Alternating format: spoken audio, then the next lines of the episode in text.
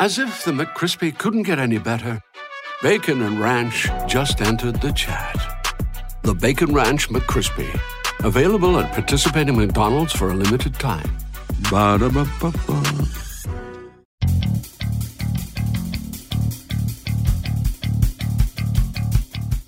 with five seconds. He's going to throw it. Howard leaps. He has it. Touchdown.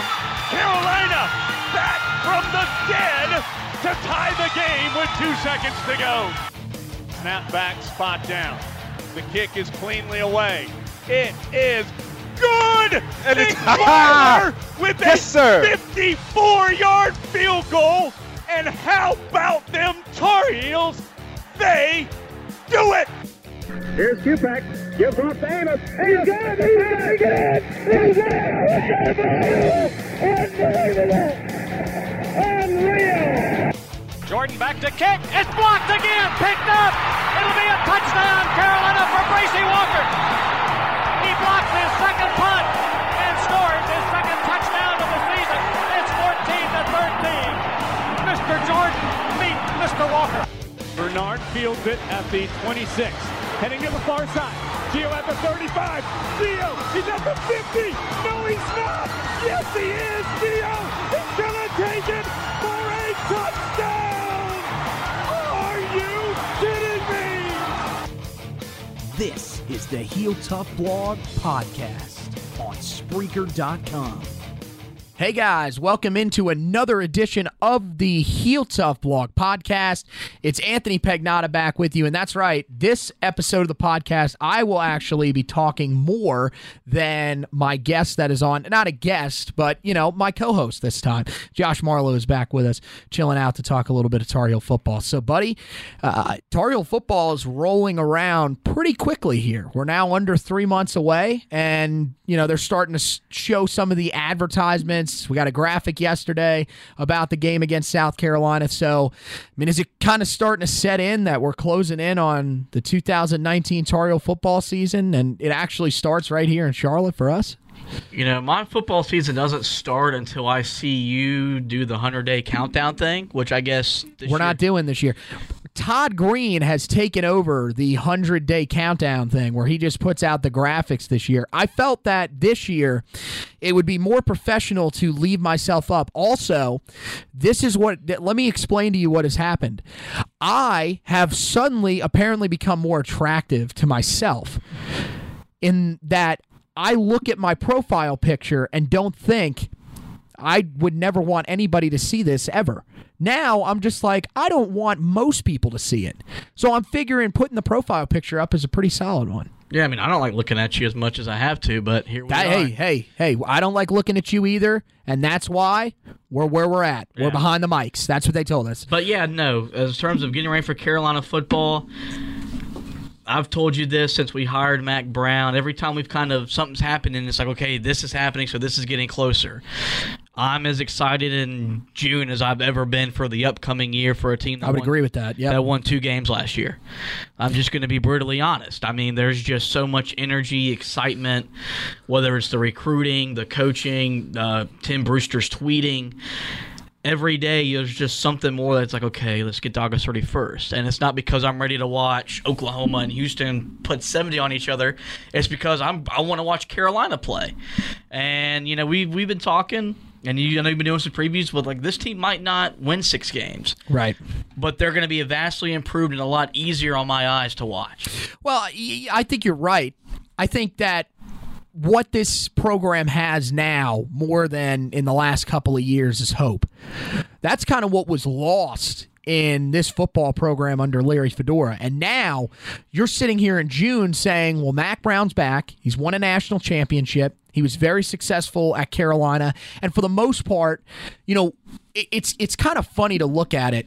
Tar Heel fans look at Mack Brown's finish to his career at Texas as, yeah, we would take that in a heartbeat. Whereas Texas fans were pretty much like, yeah, it's time for this guy to go. Well, If we're winning nine or eight or nine games a year in Chapel Hill, first of all, in the ACC Coastal, that is not good.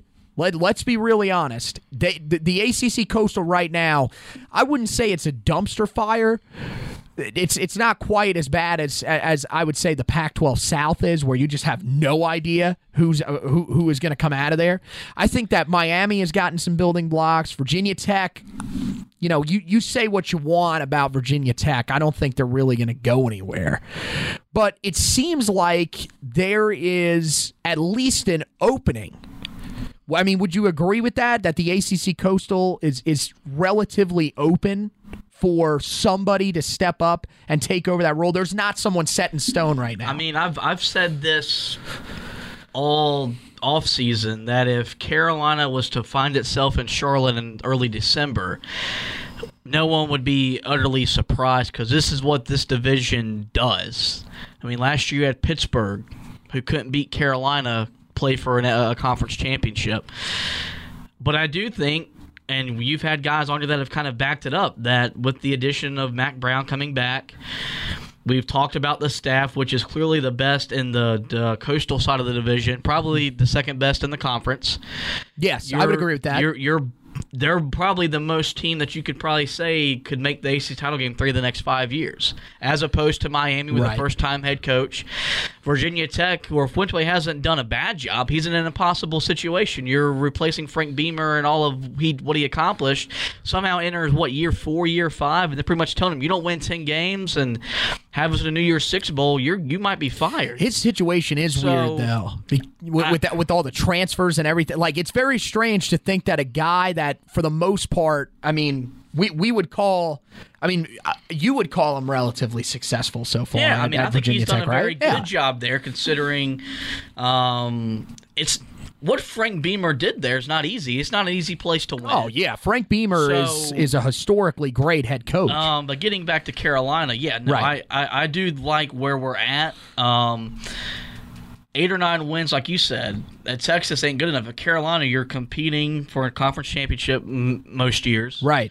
Um, I think he'll have this program in college football playoff discussions. I'm not talking in terms of the Final Four, but when, when we're releasing rankings in late no, October, early November, Carolina might be in that 12 to 16 range as an outside team. If they run the table, can make some noise. I think we're going to get there. I don't, you know, I'm not the one that shares that belief. So yeah, he's definitely brought back hope that like we haven't had since he left. Right. Um, at least with clean recruiting, as far as we know, and everything like that. Because Butch Davis was the hope was all illegal. I mean, with with with benefits, yeah. grades, you name it, it just wasn't the type, the right type of uh, excitement the program wanted. Right. Right. I mean, this excitement on the surface, at least. We can't all, we can't say anything because we're not the guys that are actually recruiting. Seems clean and they're doing a fantastic job. Now, I want to urge this to people and this will lead into the opening drive that we'll do. This is a good class that they're putting together.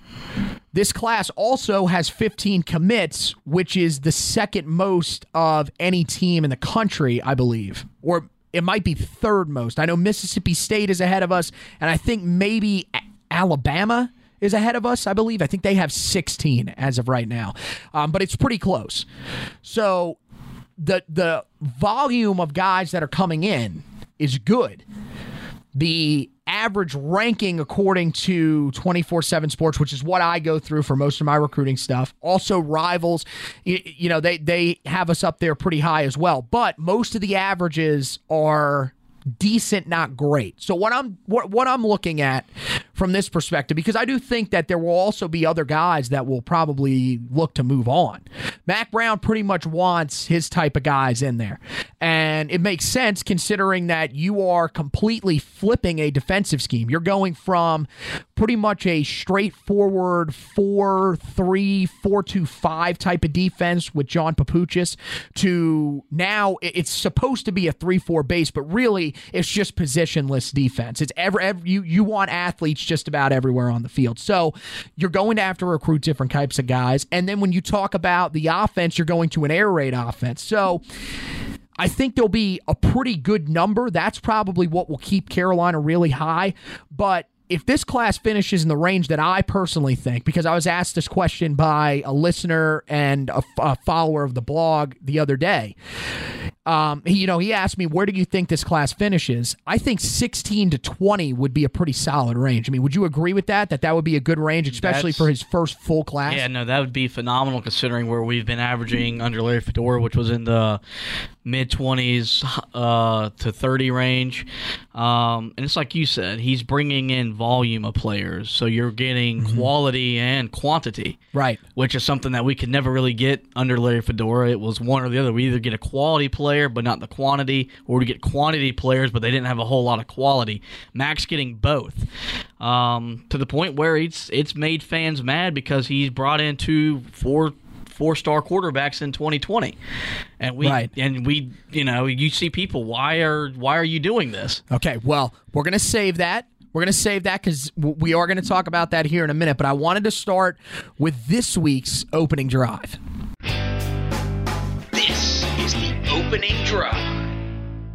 And on this week's opening drive, we're going to talk about the commitments that happened this week. And it's AJ Beatty and Bryce Watts. Both those guys committed to Carolina after taking their official visits.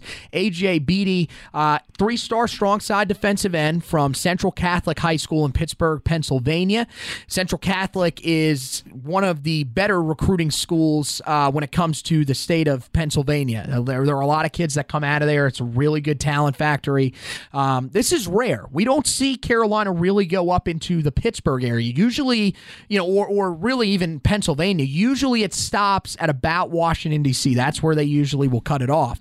But you can see that, you know, Carolina's starting to stretch their recruiting zone just a bit. I mean, you got a guy, both quarterbacks are actually from out in the middle of the country. You got one from Texas and you got one from Arkansas. So you can see that they're starting to re- stretch their recruiting boundaries a little bit. I mean, we know that, you know, the areas that are important, Charlotte, Greensboro, uh, the Atlanta area, uh, some parts of Florida, central and south are the main parts. Also, Jacksonville, very big. But Carolina's really starting to stretch it out just a little bit. Also, Tidewater region uh, is another area. Carolina's done a lot of great recruiting. But um, getting back to Beatty, he's a guy that had 15 sacks as a junior in high school. That's a really good number, especially for a high school player, because sacks are not all that easy to come by at the high school level, mainly because you just don't play a lot of games. He got that in 11 games. And the other thing is, is guys, quarterbacks are, are, are very prone to making bad decisions as opposed to taking sacks. At the high school level, you'll see the guys that will try to heave the ball 60 yards down the field rather than take a sack. So 15 sacks as a junior, really great number. Um, the best thing about him that I watched was his handwork on tape. He's a guy that you know, at the high school level, it's so hard to teach guys. You don't always have to beat people with speed or with power. You can, you, you- there are certain strategies that you can use. He does a great job of keeping the offensive tackle's hands off of him. Um, and, you know, I, I think that's the best thing. You know, everybody's always saying that, look, if they get their hands on you, it's not the worst thing. It's when they get their hands inside of your shoulders. That's when you're in trouble. So, you know, I saw it multiple times. I think, uh, I think Beatty's a really good player um, that really can come in and, and give some value to Carolina. He's not that highly ranked, and it's really because he's pretty much just going to be a pass rusher. He's pretty limited. He's not a guy that's really going to be able to get sideline to sideline and stop these guys off the edge. He's not going to be a guy that's going to make a ton of plays um, against some of those runs, against some of those outside zone option plays. So it, it'll be interesting to see, you know, what he's able to do when he gets on campus at Carolina. If maybe Tim Cross can work on some of those things with him and help him become a little bit of a more well-rounded player. But I'm going to tell you, um, you know, having a guy that's just a downhill pass rusher, nobody's ever going to turn that away.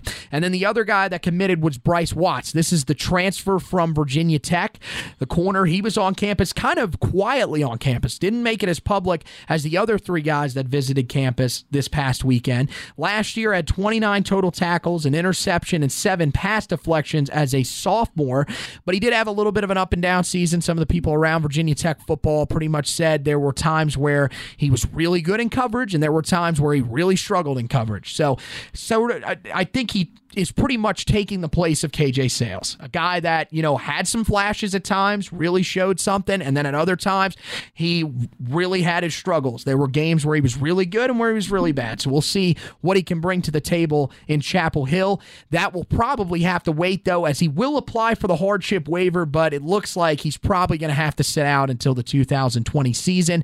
Um, more than likely, it's going to be the same situation with the other transfer that the Tar Heels got at cornerback earlier this season um, in a guy that will come in as a true freshman and Cameron Kelly, who made the transfer, of course, uh, from Auburn after he enrolled there back in December, went through a little bit of spring ball, and then decided to look elsewhere. So um, overall, two guys that I think can really help. Uh, Watts, I think, is a guy that could really. I, I, he's going to help Carolina regardless. But now, I mean, if you're looking at the 2020 season, just think no Patrice Rene, and you know, I, I think that is probably a bigger loss than we thought heading into last year, especially considering now he's extremely highly ranked according to Pro Football Focus when it comes to some of the statistics that he put up last year among ACC corners.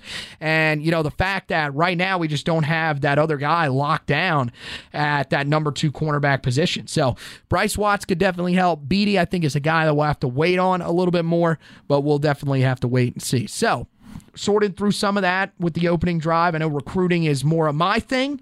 Uh, but now, okay, we are going to talk a little bit about recruiting, but this will parlay into a little bit of a different conversation. So, as you guys know, we do have two quarterbacks that are set to sign in the 2020 class as of right now. Two guys that are committed um, in Malik Hornsby, who comes out of Missouri City, Texas, um, right outside of the Houston area, and then Jacoby Criswell, who comes from Arkansas, Morrilton, Arkansas. Went back, watched the tape of these guys. Malik Hornsby, the best comparison that I could give you guys. A lot of people want to compare him to Vince Young. He's a he's smaller. Um, you know, still a little bit raw as a passer. I think he's very comparable to Lamar Jackson, a guy that's an absolute athlete when it comes to his ability to move uh, in the pocket and outside the pocket. He's going to run the ball a lot. Now, he does have an arm. He has been a three year starter, but he is still a little bit away uh, from becoming what would be a dominant player in an air raid offense. So he's definitely going to have to come to Carolina. He's going to have to work on a, a lot of different things. I think his mechanics are probably something that will be looked at as well. But I, I think Hornsby translates to a Lamar Jackson type. Um, I mean, when you run a four five nine, you're going to do something. I mean, plain and simple. You're you're you're going to be pretty good. He's running. Uh, I, he has already run in the state championship for Texas, and now I know he's running another track event actually this weekend. So there's some big stuff going on for Malik Hornsby. He's a guy that's going to fly around, and as much as you want him to to become that passer in the air raid offense, he is going to be a guy that will bring that running element. When you look at Jacoby Criswell, he's a little bit different, bigger bodied guy, a guy that definitely has the better arm of the two. Uh, his arm strength is probably I would say second best on the team if he came to the team this year. If he was let's say he was actually enrolling in the fall, he would probably be second behind Howell for arm strength. I mean, these two really can sling the rock. And Criswell is a guy that I think reminds me a little bit more of Vince Young with the bigger body. Um, really, a guy that's only looking to run to extend plays. Now, he will run the ball at times. They do draw up some read options for him, but usually when he's back there dropping to pass, he is on the run looking down the field to make that pass down the field. He's not a guy that's going to tuck and take off um, just, you know, on, on instinct. He's a guy that really does a good job of keeping his eyes down the field and extends a lot of plays from what I've seen. So, you know, these two guys are, are both, I think, valuable assets in this class. One of the things to note is that Malik Hornsby is still going to take official visits. So while he is committed to Carolina, I don't think he's as solidly committed as maybe some people would want to believe. And, you know, Jacoby Criswell at this point seems like he is 100% committed. He's a guy that's already recruiting other players to come and play at Carolina. Hornsby, you don't really see that. So you know, when you look at this, a lot of people took a t- took issue with the fact that the Tar Heels now have two quarterbacks signed in this 2020 class. That would mean that heading into next year, if everybody was to stay, which we don't know that for sure, there would be five scholarship quarterbacks on the roster. Would you, I mean, are you a guy that takes issue with the fact that Carolina is adding two quarterbacks in this class? No, I put it on there once he committed the second one committed, and the, they started asking, "Why are we bringing in two when you've got three freshmen on there?" And I was like, "Y'all wanted big boy recruiting. That's what we were getting with Mack Brown. That was what he promised. This is what he's doing. Um, that's how Alabama, Clemson, Georgia, Ohio State. That's how they recruit. You're right. Um, and that's what Mack Brown is doing. And he said he was going to do." Um, is one of the three on, on campus right now likely to transfer? Probably. Yes. That's, oh yeah. That's probably going to happen in the nature of one. One of two of them are not going to win the job. So that will one of- probably happen this year. one, one's going to leave. Um, you know, um, so that puts you down to four. Right. Then you bring in two. You probably redshirt one or the other one, and you stagger their their years. It's just it's how you recruit today, and if you if they leave, they leave. But I mean, you, you want to recruit with the with the, the best of the best. You bring in. I mean, you, Clemson's so good recruiter, and they're turning away five star players. They're, We're they're- not on that level you yet. know, so I don't see their fans complaining about that. Well, I mean, they're they're turning away five star players because we don't have a roster spot. We're mad because we're bringing in two quarterbacks. Larry did it this whole time there because it's you want to have a depth at the most important position uh, on the football field. Um, and if you're getting the type of talent that Mack Brown's getting, if you got guys that can be Vince Young or Lamar Jackson, those were dominant players at the quarterback position then hell yeah, sign me up. So I have no problem with it. Um, I mean, you're going to see him do it all uh, at really every position if he can to stack as much talent at all positions, create competition, make the players better, and of course, make the team better. Well, I think that one thing that a lot of people have to realize is that recruiting has changed a lot really in just this past year. Because as we've seen it, the transfer portal is a huge thing. We saw it again today. There was a nut. Did you see the, the kid from Florida State that is transferring? That's a true that that is a true freshman that was enrolled in the spring and is already transferring. Exactly. So pretty much what this tells me is that not only do you have to pretty much recruit these kids during their re- recruiting cycle, once they sign that letter of intent and enroll, it used to be over. It's not anymore. There is someone that is always in their ear. There's someone in their ear when they transfer, a la Bru McCoy, the wide receiver or whatever you want to call him, the athlete or whatever they're going to clarify him as, that enrolled at USC, transferred to Texas, and now is going back to USC. So it's the, the nature of the transfer portal right now, I think kind of handcuffs you to this sort of mindset where you've got to look to land as many possible guys at these positions as possible, especially quarterback. Quarterback, I mean, if you even have a hint of losing your job, you're going to hit the transfer portal. I mean, look at Matthew Baldwin, the quarterback from Ohio State, that didn't even wait I mean, did they they said the quarterback battle between him and Fields was pretty close. Doesn't even wait, just transfers, goes to TCU. Right. Didn't even hesitate. He was in the quarterback battle. There were some people that were saying this kid might win the quarterback battle over the transfer Justin Fields. But who knows what happened? Had a bad practice or whatever, and maybe Fields was thought to have taken the lead, immediately transferred. So, and I'm not saying that's how our guys are going to be. It doesn't seem like that because they've stuck through the spring, and it doesn't look like any of them are going anywhere right now. All three of them are going to continue to battle. And it's like, you know, I, I had one of the fans that uh, was telling me the other day, well, what happens if both of them transfer? Because I think that's a possibility. Uh, I don't see that happening because look at the injuries that happened to us last year. Remember, we have two guys on the roster that have experience, but both of them came in in their first game and were injured in their first game that they played in. So injuries are going to happen, and especially with the Tar Heels because we seem to have the worst injury luck ever. Hopefully that'll change under Brian Hess, our new strength coach. But I think that it's important for people to realize what the landscape and mindset of college football is now. And it's like you mentioned. I mean, uh, another one that I like to bring up is what happens if Clemson had turned away Chase Brice and said, "You know, we don't need we, we don't need you." I mean, who knows? Do they make the college football playoff last year? Probably. They probably make it, but they aren't undefeated. Because if they don't have him, they do not come back and win that game against Syracuse. Let's say they have a guy that was a walk on, which would kind of be the situation that Carolina could be looking at if, let's say, they had told Criswell, yeah, we're not we're, we're not necessarily worried about you now that we got Hornsby, who's a guy that's not solidly committed. Let's say then you do lose one of your guys that's currently on the roster. So let's say that you have Sam Howell, Jace Ruder, or Cade Fortin, and then you would have the walk on who's coming in this year and Vincent Amendola, which is a guy that wasn't. I mean, look, we, you know, you can't again, recruiting rankings are, are, are what they are. You know, they they're they're marginal because sometimes you look back on some of the guys and you're like, dude, how is this guy unrated? How is this guy a two star?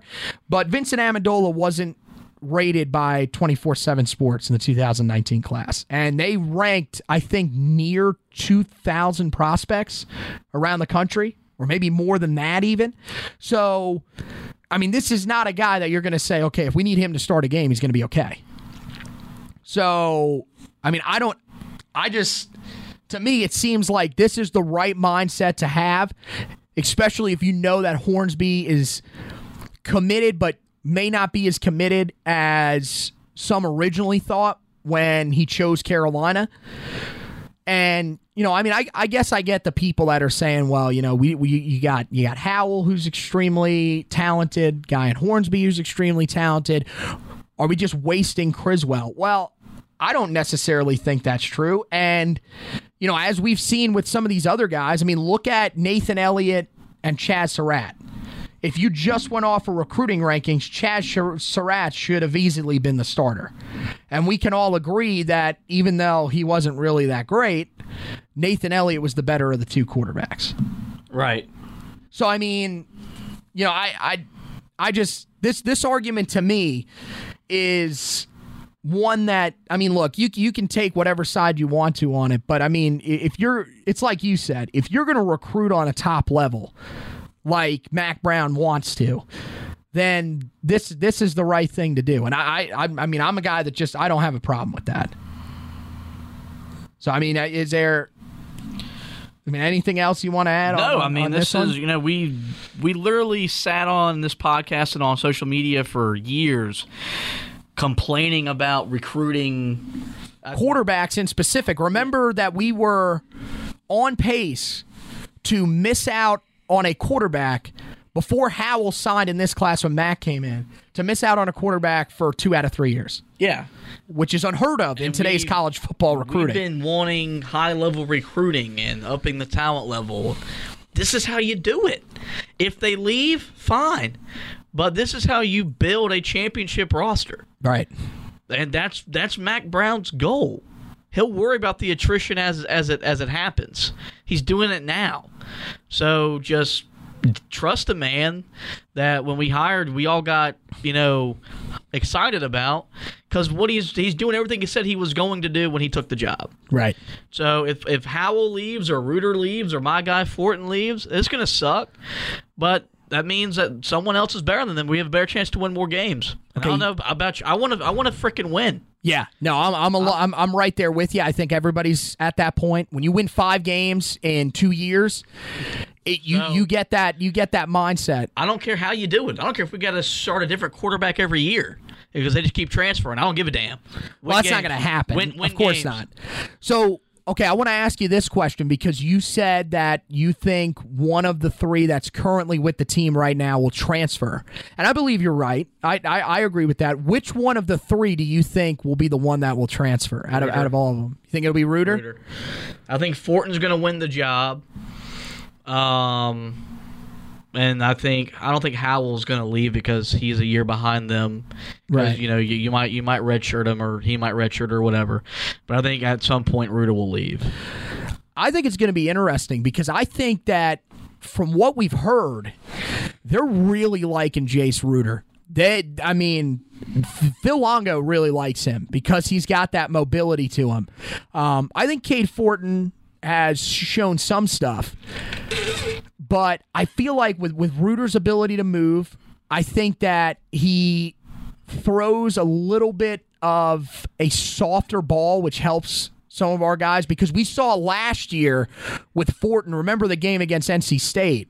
I mean, there were a lot of drops, which part of them. You still got to catch. Oh, I know. It was on part of it was on the receivers, but it seems like that was part of that. That, that might be a, a little bit of a bigger issue. He was. He was. I mean, I don't know. Times in inclement weather that we haven't seen since Trubisky was there.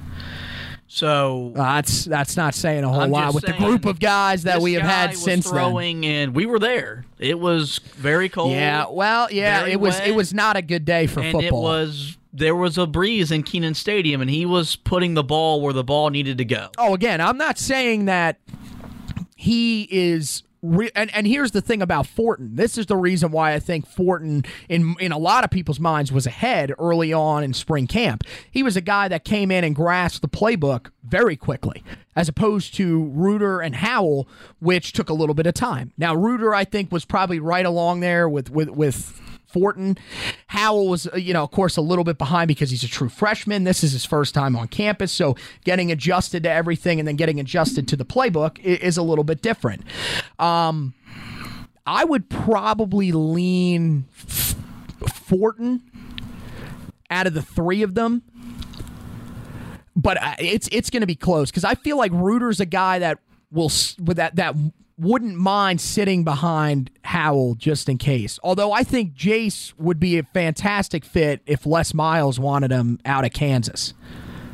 So I mean, it. it- I, I think it's one of those two. Let put it this way: I don't think it will be Howell because I think what's going to happen is I do believe that Ruder or Fortin will probably start the first game, and then I believe Howell will eventually take over because he's the most talented out of the three. Um, and, and I mean, just from watching him, he's a guy that comes from a system that wasn't an air raid offense, but it was somewhat similar. He's a guy that I think will like the fact that there's a little more freedom in the offense. Uh, so I- you know, I think I think the system fits him well, and eventually he'll take over. I'm going to go with Fortin. You go with Ruder, but uh, you know who knows? We'll have to wait and see if it plays out. Hopefully, both of them stick on the roster. That would be nice, but you never really know. So, um, any any other things you want to you want to touch on here, or are we ready to get this thing uh, shut down? up. All righty. So we'll wrap it up with the 40 yard dash. It's time for the 40 yard dash on the Heel Tough Blog Podcast. And on this edition of the 40 yard dash, we'll start by talking about one of Carolina's defensive ends who is on schedule to be back in the fall with the Tar Heels. Alan Cater has been going through summer workouts and looks to be recovering very well from his injury that he suffered last year against the Syracuse Orange. Of course, that ended his season. It was a torn ACL, but everything looks pretty good now, and it looks like he will be able to slide in. Now, it'll be interesting to see where he plays, if he's going to stand up and play outside linebacker, or if he is going to keep his hand in the dirt and play defensive end. But it will add some more depth back on that defensive line that is kind of needing it. And really, Alan Cater's a guy that when I went through and looked at it, he's probably a guy that's going to end up starting due to all projections. So to have a guy that's as talented as that, really looked like he was starting to round into form before his injury last year, that's some big news. Also, Trenton Simpson and Timothy Lawson, two of the Tar Heels' big targets in the 2020 class, are set to make their decisions. Now, Trenton Simpson will be the first of the two. That's the four star outside linebacker from Mallard Creek High School in Charlotte, North Carolina. As of right now, this was one that was trending pretty well for a long time for Carolina. Then Trenton Simpson went and took his first and now only official visit to Auburn, and apparently things went really, really well. According to Inside Carolina, he cut off communications with Carolina over the weekend.